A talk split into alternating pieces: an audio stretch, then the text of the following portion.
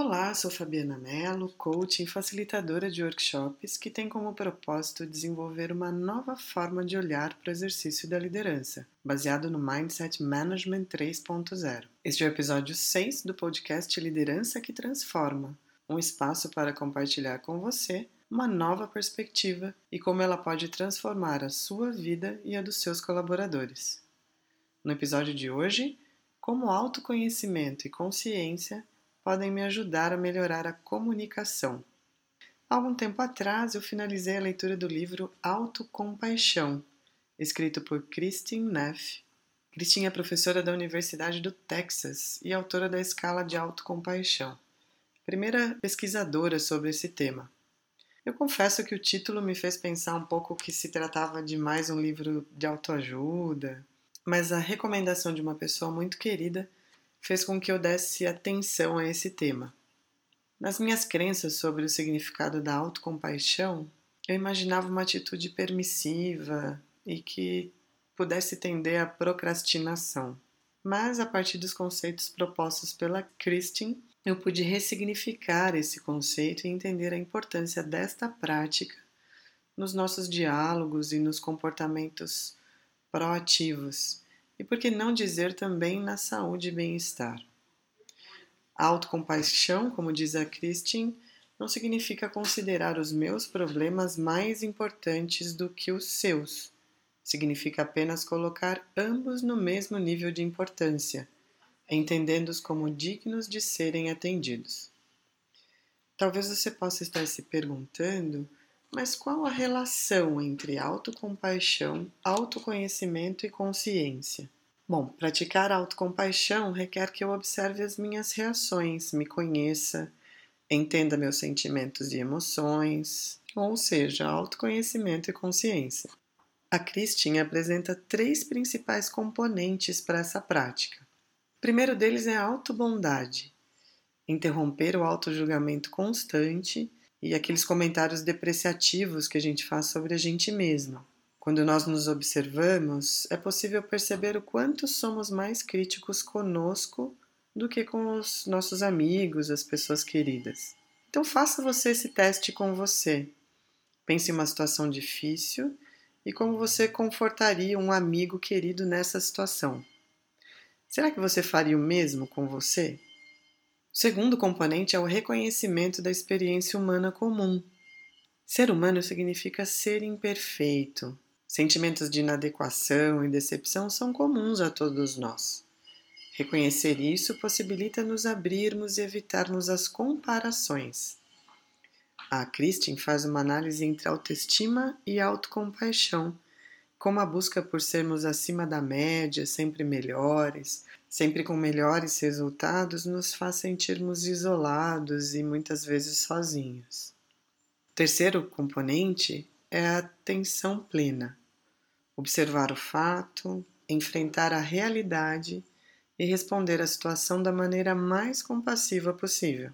Vou compartilhar com você um exemplo pessoal, um exemplo meu. Há um tempo atrás eu passei por uma situação em que deu para colocar em prática essa os princípios, né, esses componentes propostos pela Christine. Foi uma situação que coincidiu, inclusive, com o final da leitura desse livro, né? E eu confesso que para mim foi um exercício e tanto.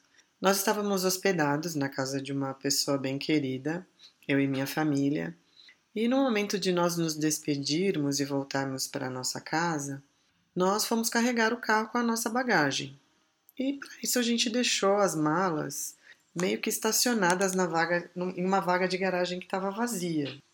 E deixamos as meninas cuidando das bagagens, né? Nossas filhas. O fato é que depois de uns instantes o dono da garagem chegou. E ele ficou muito irritado e estacionou o carro em cima da nossa bagagem.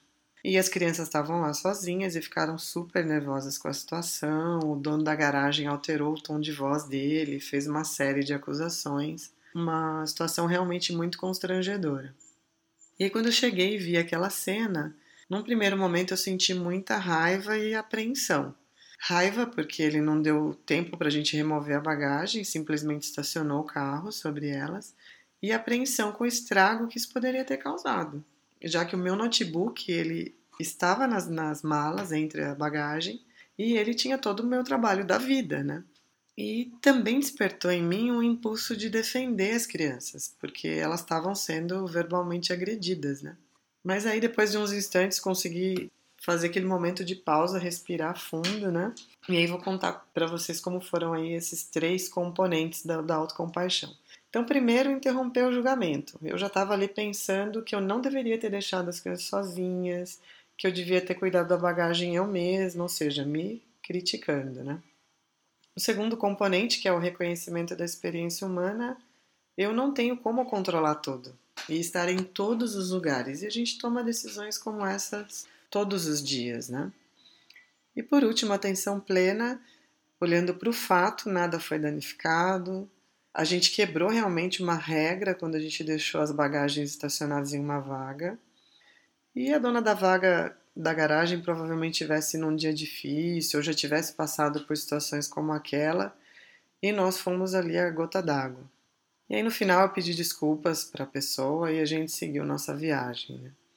É, nós não precisamos estar sempre certos, sermos perfeitos e nos punirmos sempre que o resultado das nossas ações não sai como a gente espera. Mas ao contrário disso, nós podemos observar a realidade praticando a autocompaixão termos a certeza de que podemos aprender com as situações difíceis e assim fazer diferente uma nova oportunidade. E o que isso tem a ver com a comunicação?